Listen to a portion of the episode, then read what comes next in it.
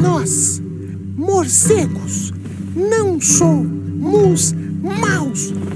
E vamos dizer por quê. Morcegadores! Bem-vindos ao 35º episódio do Morcegando, um cast para um bate-papo. Eu sou a bióloga Erika Munhoz e hoje a gente vai falar sobre morcegos, esses animais incríveis, mas muito mal julgados pelas pessoas. O Morcegando tem o objetivo de desmistificar os morcegos e cada episódio abordará um tema diferente. Hoje a gente vai falar sobre as incríveis adaptações dos morcegos hematófagos à hematofagia. Bora então pro nosso bate-papo de hoje. Holy anagrams, what's the answer? Quando a gente fala em morcegos, uma das coisas que mais bota medo nas pessoas é sobre a hematofagia, ou seja, o comportamento do morcego em se alimentar de sangue. Mas como eu espero que você já saiba, não é todo e nem qualquer morcego que se alimenta de sangue. Muito pelo contrário, eles são a grande minoria. A gente tem no mundo cerca de 1.422 espécies de morcegos, sendo que somente três dessas espécies se alimentam de sangue. A gente, inclusive, já falou um pouquinho sobre essas espécies lá no episódio 8. Então, escuta lá depois de novo para você relembrar as informações e também como uma forma de complementar as informações do episódio de hoje.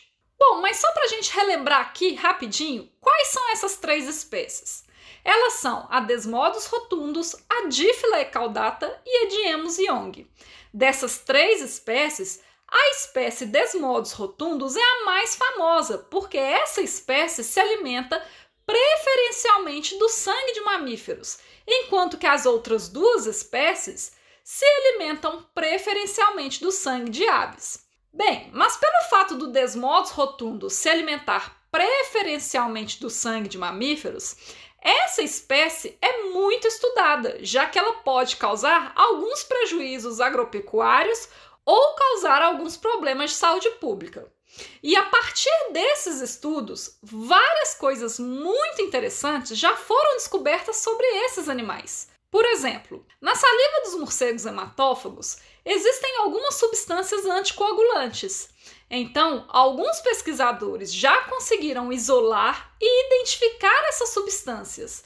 E uma delas, que é chamada de dracolina, tem sido utilizada em estudos para o tratamento de trombose. Mas o que torna os morcegos hematófagos tão interessantes é a quantidade de adaptações que essas três espécies sofreram ao longo da evolução para poder se alimentar de sangue. Gente, se alimentar de sangue não é fácil. Imagina que você é um animal que se alimenta de sangue. A sua primeira dificuldade seria conseguir uma presa para se alimentar. Depois seria você se alimentar sem ser percebido por essa presa. Porque se o animal te perceber, ou ele vai te espantar, ou ele vai te bater, ou ele vai te matar. A terceira dificuldade seria a digestão do sangue, já que o sangue é proteína pura, o que sobrecarrega demais os órgãos, principalmente o fígado e os rins. Além disso, o sangue contém algumas substâncias, como ferro, que podem ser tóxicas caso sejam ingeridas em grandes quantidades. Essas são apenas algumas das dificuldades de uma dieta baseada em sangue. Por isso, animais que se alimentam de sangue não são muito comuns na natureza.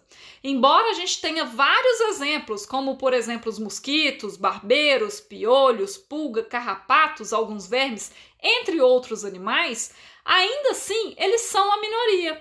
Por exemplo, a grande maioria das espécies de mosquitos se alimentam da seiva de plantas ou de néctar, e somente algumas fêmeas de algumas espécies se alimentam de sangue.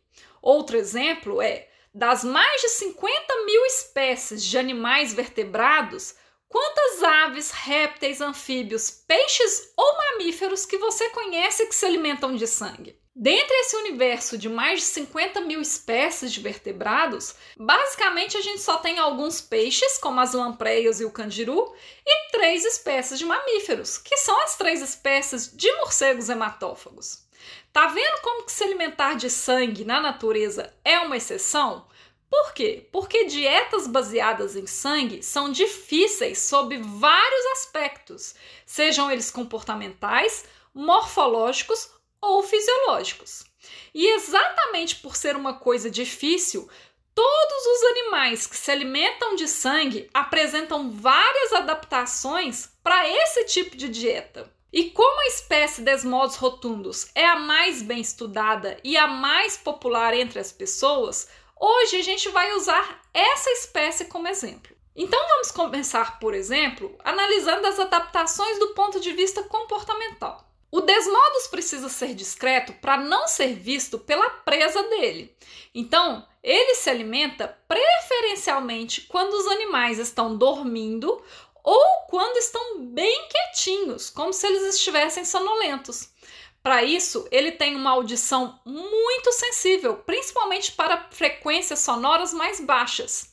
Então, além de utilizar a visão para ver o comportamento do animal no qual ele vai se alimentar, o Desmodos também consegue saber se o animal está dormindo ou não através da frequência do som produzido por esse animal.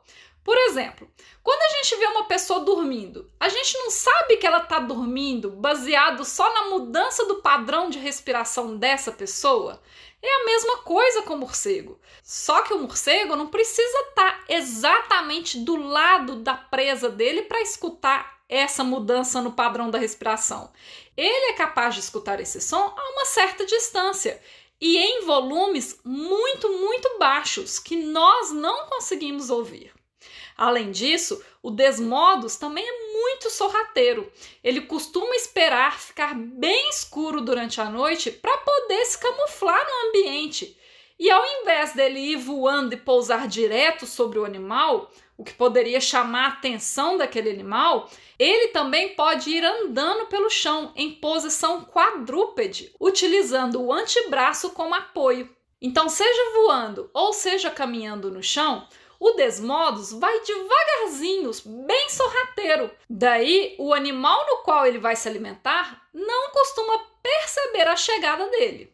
Uma adaptação morfológica também muito interessante é a termorrecepção. Embora o corte que o morcego faz na pele do animal seja bem pequenininho e rápido, ele não faz o corte em qualquer lugar. Ele geralmente faz em locais em que as veias do animal estão mais superficiais. E como é que ele descobre qual veia está mais superficial do que a outra? Através da termorrecepção. Esse morcego tem alguns receptores termais na parte da frente do rosto, próximo aos lábios.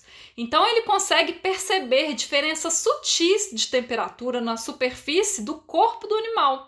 Ou seja, quanto mais quente for uma região, isso indica que tem mais veias superficiais naquela região. Daí ele consegue encontrar de forma mais fácil essas veias superficiais. E como a gente já conversou lá no episódio 8, ele vai buscar veias superficiais em locais do corpo do animal em que seja seguro para ele.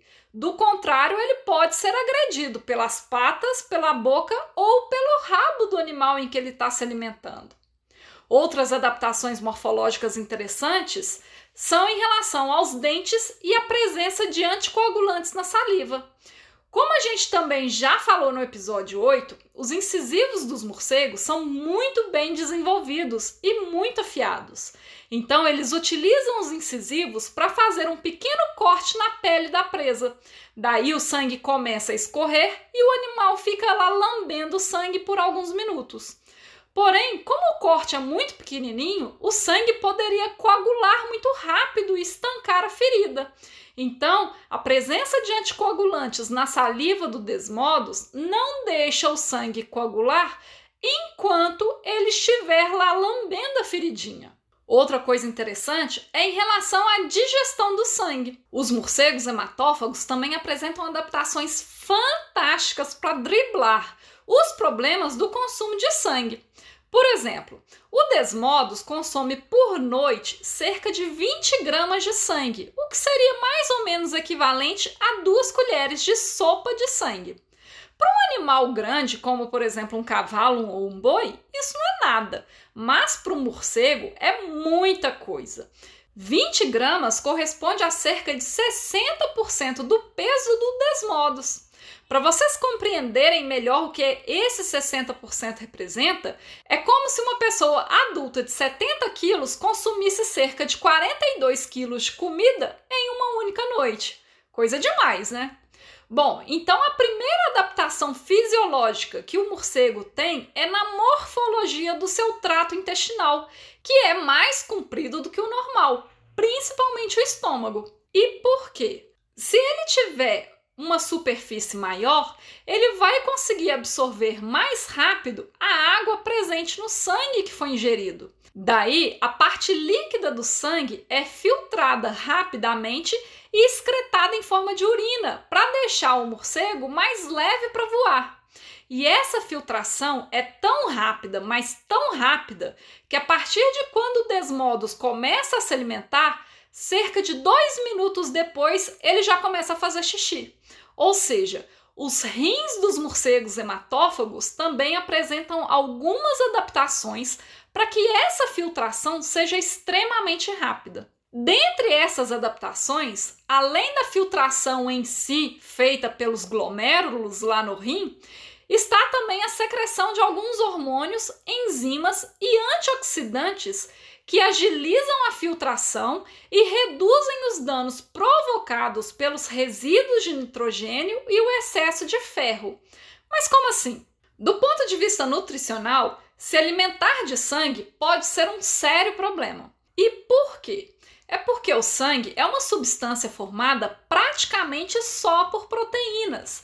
E os níveis de carboidratos e vitaminas ou outros nutrientes são bem baixos. E quando as proteínas são digeridas, elas geram alguns resíduos que contêm nitrogênio que são extremamente tóxicos para o organismo. Mas e aí, como é que o corpo se livra disso? de algumas maneiras, mas a principal delas é a excreção através do xixi. O problema é que o consumo elevado de proteínas causa uma sobrecarga nos rins. Então, os rins têm que trabalhar tanto, tanto, tanto para fazer a eliminação desses resíduos tóxicos que, com o tempo, ele vai parando, o que leva a quadros de insuficiência renal e o acúmulo desses resíduos tóxicos no organismo. Por isso que para quem gosta de carne, que é um alimento riquíssimo em proteínas, tem que dar uma maneirada e ter uma dieta mais equilibrada. Pessoas que comem carne em excesso podem ter sérios problemas renais. No caso dos morcegos hematófagos, a mesma coisa acontece, uma vez que o sangue é uma substância riquíssima em proteínas. Mas, ao contrário de nós seres humanos, os morcegos produzem alguns hormônios e enzimas que reduzem esses danos aos rins, o que permite a eles sobreviver por muitos anos com uma dieta hiperproteica baseada em sangue. O Desmodos, por exemplo, pode chegar a viver 20 anos. Esses hormônios e enzimas, além também de alguns antioxidantes, também são responsáveis por controlar os danos causados pelo excesso de ferro, que podem se depositar em vários órgãos.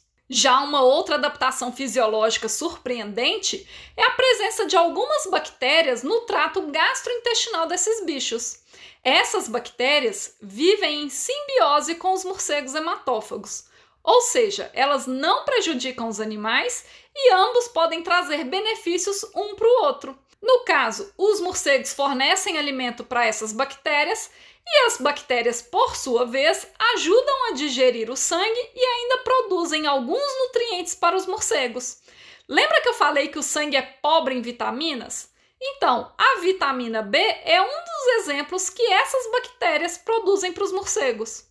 E um comportamento super interessante entre os morcegos hematófagos é a regurgitação de sangue entre os morcegos, especialmente entre as mães e os filhotes. Quando o morceguinho nasce, assim como qualquer outro mamífero, a princípio ele se alimenta exclusivamente do leite da mãe. Mas à medida que o animal vai crescendo, a mãe vai fazendo uma introdução alimentar. Então as fêmeas vão aos poucos regurgitando sangue dentro da boca dos filhotes. E para que isso? Para que esses filhotes adquiram essas bactérias presentes no trato gastrointestinal. Daí, quando os filhotes começarem a se alimentar exclusivamente de sangue, eles já terão a própria microbiota intestinal para ajudar na digestão desse sangue. Massa demais, né? Bom, essas são apenas algumas adaptações que os morcegos hematófagos apresentam para a hematofagia, mas existem algumas outras que vão ficar para episódios no futuro.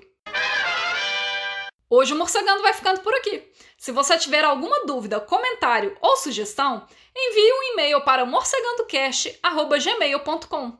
Siga também as nossas redes sociais através do arroba morcegandocast para outros conteúdos exclusivos dessas plataformas e nos ajude a espalhar a palavra dos morcegos por aí. Um bete abraço e até mais!